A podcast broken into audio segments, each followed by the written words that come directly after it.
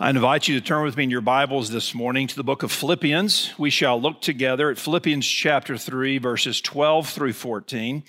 And again, as we gather this day of convocation, this service of convocation, uh, we do so with a particular intentionality, at least I do. What would the Lord have me to say to this community, faculty and staff and students, on this day, the dawn of a new calendar year, the beginning of a new academic semester, and all that comes with it? So, this morning from these verses, I want to challenge us onward in Christ. Philippians chapter 3, verses 12 through 14, onward in Christ. Not that I've already obtained it or have already become perfect, but I press on so that I may lay hold of that for which also I was laid hold of by Christ Jesus. Brethren, I do not regard myself as having laid hold of it yet. But one thing I do, forgetting what lies behind and reaching forward to what lies ahead. I press on toward the goal for the prize of the upward call of God in Christ Jesus. Let's pray. Father, we pause now before this text, before you. We pray this morning, Father, that my words would be pleasing to you. Father, I pray this morning that our hearts would be receptive, that you would refocus us this day, which signifies so much in the life of this institution. And Father, I pray that each one of us, students, faculty, staff, spouses, and families, those in the room and beyond the room, this day would be marked by moving your people towards greater faithfulness and greater service for your church. We pray this in Jesus' name. Amen. Well, we gather at the dawn of a new calendar year, the beginning of a new academic semester. And as always, both arrive with a sense of promise, of hopefulness, and of expectation. Yet this year, this new year, in the semester, it is especially the case. We are creatures of our times. We are, of course, people in context. And for most all of us, 2020 was a bruising year. We experienced a global pandemic, which thrust us into a global and national recession, and all the uncertainty that arrives with it. What is more, we have experienced social unrest and political turmoil. National fault lines seem to have widened, to have deepened, and to have hardened. Yet we have good news today. As Christians, we confess our Lord reigns. His sovereignty is extended over all. He will build his church. Thus, as individuals and as a seminary community, we have much to be hopeful for, much to be confident in, much to be cheerful about. Yes, our times are challenging, but they are even more exhilarating. Personally, the trials of 2020 drew many of us closer to Christ. COVID interrupted our lives. It forced us into less activity, less travel, less gathering, less outings. And this divine disruption forced us to focus on the fundamentals. It nudged us to be more local, more family oriented, and more ministerially resilient. Institutionally, God has brought us thus far through the challenges of COVID, enabling us to far exceed institutional internal projections and to outstrip broader contextual benchmarks in the world of higher education. On the enrollment front, spring 2020 is shaped up once again to be another strong semester, and we praise God for that. The Lord has more than met our needs financially. He's positioned us for greater ministry reach and impact than ever before in this new year and in this new semester. So, on this day of convocation, we stand with our convictions intact, our commitment to the Great Commission undeterred, our vision for the church resolute, and our hope in Christ renewed. Yet, if the past year has taught us anything, it has taught us the importance of first things, of reminding ourselves why we exist, why God has us here, what we steward on behalf of Southern Baptists, and what they rightly expect of us and we of ourselves. Our times aren't simple, but they are simplifying. When you pause and reflect on our work as a seminary, our task is indeed straightforward. Formally, we have a Southern Baptist ministry assignment given to all six Southern Baptist seminaries by the convention. It's simple. It states this Southern Baptist theological seminaries exist to prepare God called men and women for vocational service in Baptist churches and in other Christian ministries throughout the world through programs of spiritual development, theological studies, and practical preparation and ministry. Here at Midwestern Seminary, we've localized that a touch and sharpened it to simply say, we exist for the church by biblically educating God called men and women to be and make disciples of Jesus Christ. And so this morning, in light of these realities, I want to point us onward from this passage and unto the great work God has set before us. Now, recall with me where we find ourselves in this passage. We know the Apostle Paul is writing about AD 60. He founded this church on his second missionary journey. Recall Philippi is located in coastal Greece on the Aegean Sea. Philippi was a Roman colony, it hosted an outpost of Roman soldiers. As a city, it was known for its, its commerce, it had silver and gold mines. Was also known as a travel hub, something of a crossroads. Thus, it was a city of importance, and so it was a city of gospel opportunity. So, how did a church arrive in Philippi? Well, recall Acts chapter 16 and one of these gripping stories where Paul is there ministering and he receives what we refer to as the Macedonian vision, the Macedonian call. Paul is summoned westward from modern day Turkey towards Europe. So he sails the Aegean and he begins his work. In Acts chapter 16, we see Philippi, we see in Philippi, Lydia is converted, becoming the first known convert in Europe. Then Paul casts a demon out of a slave girl. He's imprisoned and beaten with Silas until an angel springs in from jail, but not before the jailer and his family were converted. Thus, the church at Philippi was born. Now, Paul is writing to them from prison, from house arrest, to thank them for their support he has received via Epaphroditus. And in so doing, he sets forth a vision of joy through Christ. Joy in Christ. Thus, a resilient joy that can, indeed will persist in spite of circumstances. And my pastoral word to you this morning, the front end of this passage, is this. As people of God in the Lord Jesus Christ, not only can we have such joy, we must cultivate joy, that joy. We should experience that joy. And it is found through a vibrant, living relationship with Jesus Christ. Now, if you've read the book of Philippians, and I trust all of us have, except the newborns in the room, if you've read the book of Philippians, you know that we see this theme of joy showing up again and again and again, and always linked with Christ. What Paul has gained through Christ, who Paul is in Christ, what Paul is experiencing because of Christ. His joy, though, is unabated. For many of us in 2020, and now as we are entering 2021, our circumstances have been in want. We long for 2020 to be over, only to find ourselves rapidly missing 2020 in some ways. But nonetheless, we are people of hope, of focus, a people of experiential joy in Christ, similar to Paul. Now, more specifically in chapter three, recall with me, this is something of Paul's autobiography. He's recounting his spiritual conversion here. And just let your eye fall, let's say, uh, beginning in verse four.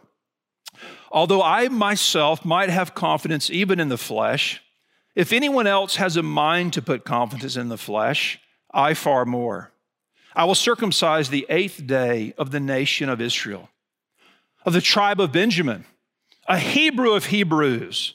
As to the law, a Pharisee. As to zeal, a persecutor of the church. As to the righteousness which is in the law, found blameless. But whatever things were gained to me, those things I have counted as loss for the sake of Christ. More than that, I count all things to be lost in view of the surpassing value of knowing Christ Jesus my Lord, for whom I have suffered the loss of all things and count them but rubbish so that I may gain Christ and be found in him, not having a righteousness of my own derived from the law, but that which is through faith in Christ, the righteousness which comes from God on the basis of faith that I may know him. The power of his resurrection, the fellowship of his sufferings, being conformed to his death, in order that I may attain to the resurrection of the dead. So, in this context, as we know, Paul, we see in uh, chapter 1, verse 13, Paul is, Paul is under house arrest. Uh, most likely in Rome. He's guarded by the Praetorian Guard, these crack troops and, and he, is, he is attached to them or they to him by chains and rotating these guards through. And Paul can rejoice that he still has gospel opportunities as every few hours, perhaps every six hours, another guard comes along and he has a captive audience for the gospel of Christ. So if anyone's circumstances, if anyone's circumstances ought to diminish their hope, ought to suppress their joy, ought to stymie their witness, it would be the circumstances of this man. But instead of stymieing his witness or mitigating his joy, he's resilient throughout this book. What is more, he, he says in these verses, he says he, he longs to be complete. He longs to be mature, to be full grown in Christ Jesus. More so than he wants to be sprung from jail or, or set free, he longs to know Christ, to reflect Christ, to mature in Christ. Now, there are three observations about these passages on the front end that strike me. Number one, the Bible assumes our growth as Christians. We see here Paul yearning for it, and we'll unpack it a bit more carefully in a few moments.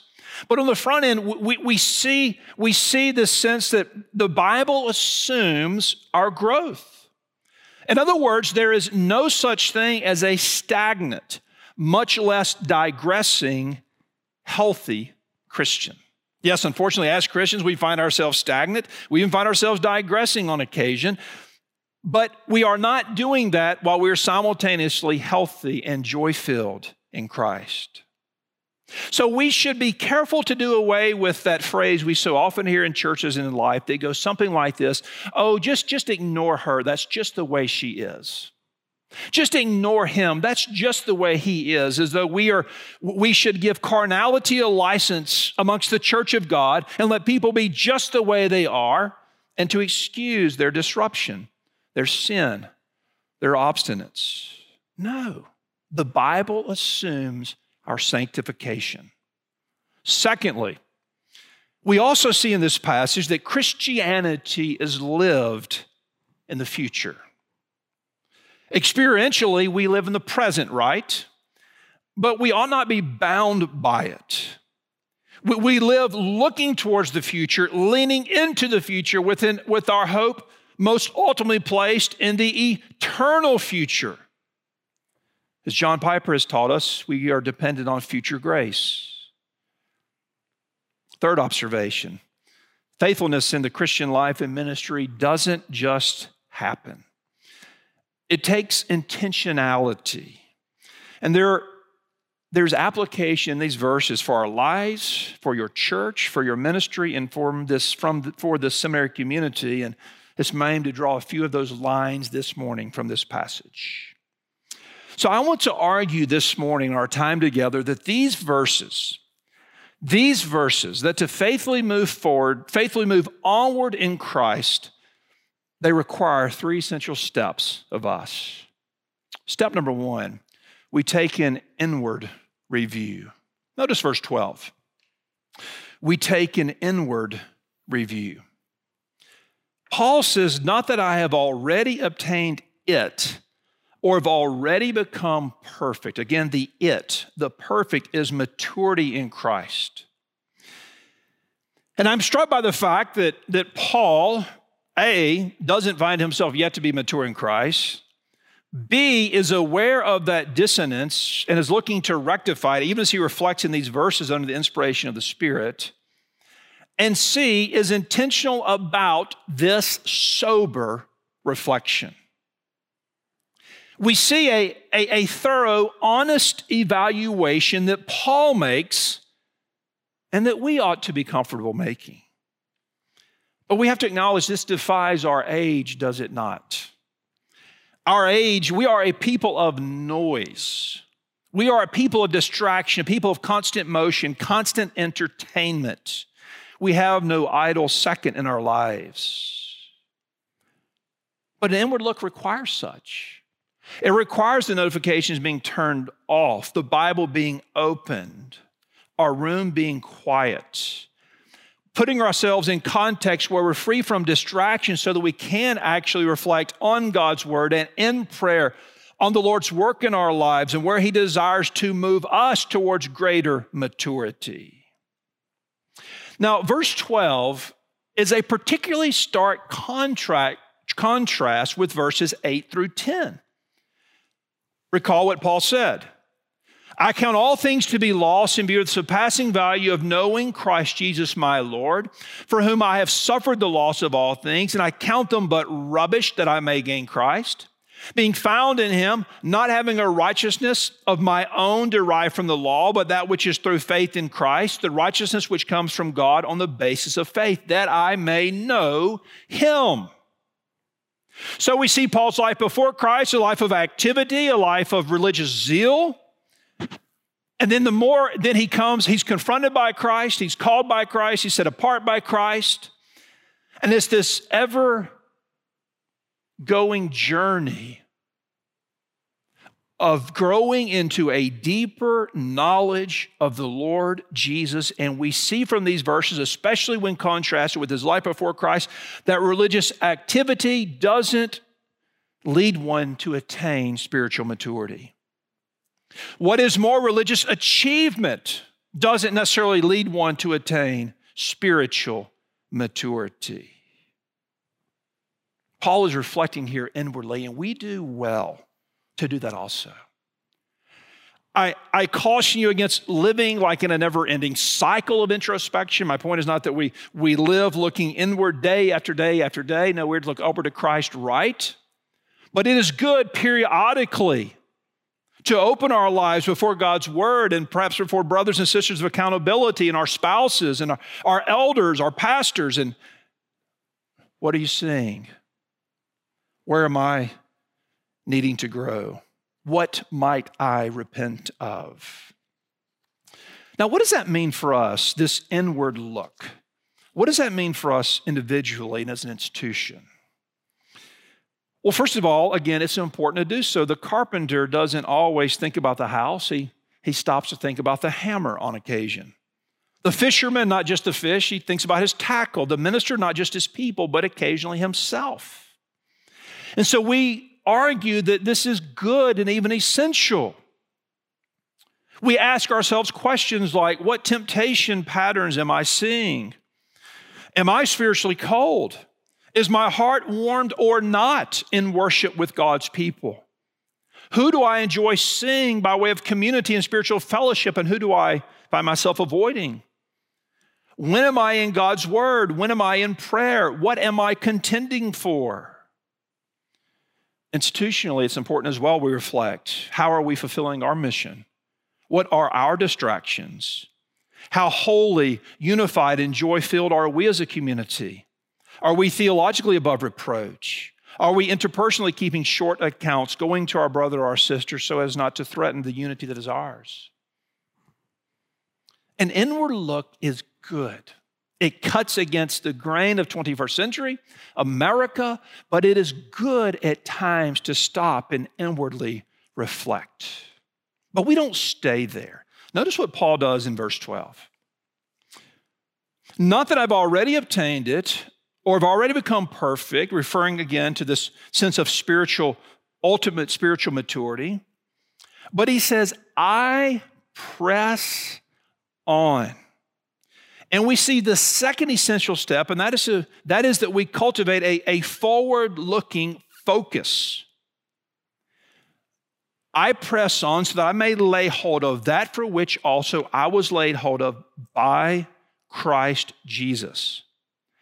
I do not regard myself as having laid hold of it yet, but one thing I do, I forget what lies behind and reach forward to what lies ahead. Really, do we forget what lies behind? Some strategic amnesia can go a long way in your Christian life. Yes, we are called in other passages to remember God's faithfulness, to erect our own Ebenezer's, uh, to document God's provision. And so we, we don't wonder about forgetting God's kindness and God's care and God's providence and God's grace from times past. But we do at times, we are at times to choose intentionally to forget certain things. What might those things be? First of all, to forget past sins. Some of you in this room are haunted by a transgression or two or three or more that you committed many years, perhaps many decades ago. And when you hear the preaching of God's word and you go to scripture, your, your conscience is pricked and, and Satan shows up and seeks to condemn you for something that Christ has already forgiven you for. Based upon the redemptive work of Christ and his forgiveness, you need to forget those things. Yet, not just past sins done by you, but past sins done to you. Some of you in the room this morning and beyond this room, you, you find yourself still clinging to bitterness and hard-hearted, hard-heartedness based towards someone based upon something they did you a year ago or a decade ago or perhaps a lifetime ago, and they might even know it. The reality is, you're not hurting them, you're hurting yourself. Clinging to those past sins will steal your joy, thwart your spiritual growth, and grieve the spirit that lives within you forget those things. Additionally, some of us need to forget past service. Like I was really faithful eight years ago and I got some, some money in the account spiritually. And so, so I once did some great things for God. What are you doing for Him now? I once served the church and I was faithful and I taught Sunday school for five years and I was the associate minister for eight years and, and I once did it. What are you doing for the Lord now? What, is your, what are your future ambitions for the cause of Christ? Past sins, past service, past successes. Some of us in our churches today are plagued by this prevalent sense of anecdotalism of people wanting to get back to the 1980s, the 1950s, or some previous generation when they saw in their minds a healthier, happier church. I believe the Lord is not that concerned with what your church looked like in 1954, 1984, 2004, but what we are doing to build his church faithfully in the year 2021 and beyond. Past sins we forget, past service we forget, past successes we forget. On the contrary, we are leaning into the future. John Piper, in his book Future Grace, writes this. The only life I have left to live is the future life. The past is not in my hands to offer or alter, it is gone. Not even God will change the past. All the expectations of God are future expectations. All the possibilities of faith and love are future possibilities. And all the power that touches me with help to live in love is future power. As precious as the bygone blessings of God may be, if He leaves me only with the memory of those and not with the promise of more, I will be undone. My hope for future goodness and future glory is future grace. That's what called us here, right? As students, you're here not to like reach your, your, your end during an MDiv degree to, to be prepared for a greater end. As faculty and staff, we're here not to reach our end with the signing of a confessional book or with election of faculty or some other academic milestone, but to train ministers and missionaries for future service. And it's a glorious, opportune season to be in here. I, I pray I never get over the uniqueness of God's call in our lives to this place to do this work. It is grand, it is glorious. It was 20 years ago, this year, 2021, that my wife and I found ourselves moving off to seminary. Loading up our belongings in a 26 foot U Haul that broke down before we left the driveway. And I had to be resuscitated and limp along for 600 miles. And then we arrived. We moved into our off campus apartment.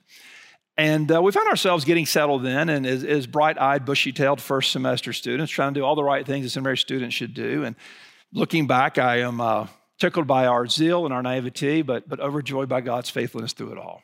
Well, we, we were living in this off campus apartment about, about 15 minutes from campus, and we, had, uh, we, we were in the, the second floor apartment. And below us was this gentleman uh, who, who looked to be about my age, mid 20s, and he looked to be of perhaps Indian or Pakistani origin. And so I just kind of assumed that he was probably in the, in, in the States, you know, for, for um, educational purposes or perhaps, you know, work, professional purposes. And we bumped into him in the stairways and um, came to know him. His name was Anant. We, we got to know his name. And uh, Anant would cook. And, you know, most evenings the, uh, the aroma of curry would waft upstairs to our apartment. And we, uh, we found ourselves getting to know Anant a little bit and, and trying to do what Christians do and trying to do what seminary students do and trying to do what, what, what, what ministers do. We, we, we sought to share the gospel with Anant and get to know him. So we had kind of intentional greetings in the parking lot and all that. Well, then, then finally, after about a month, we invited Anant up to dinner. So my wife prepared a dinner and uh, invited him for dinner at our little table there in the apartment. And over dinner, I began to share the gospel with Anant. And uh, I'm about you know midway through my gospel presentation with Anant, and in broken English, he interrupts me and says, "I Christian, I Calvinist, I go to Southern Seminary." and we had a big laugh over that, and we developed a friendship.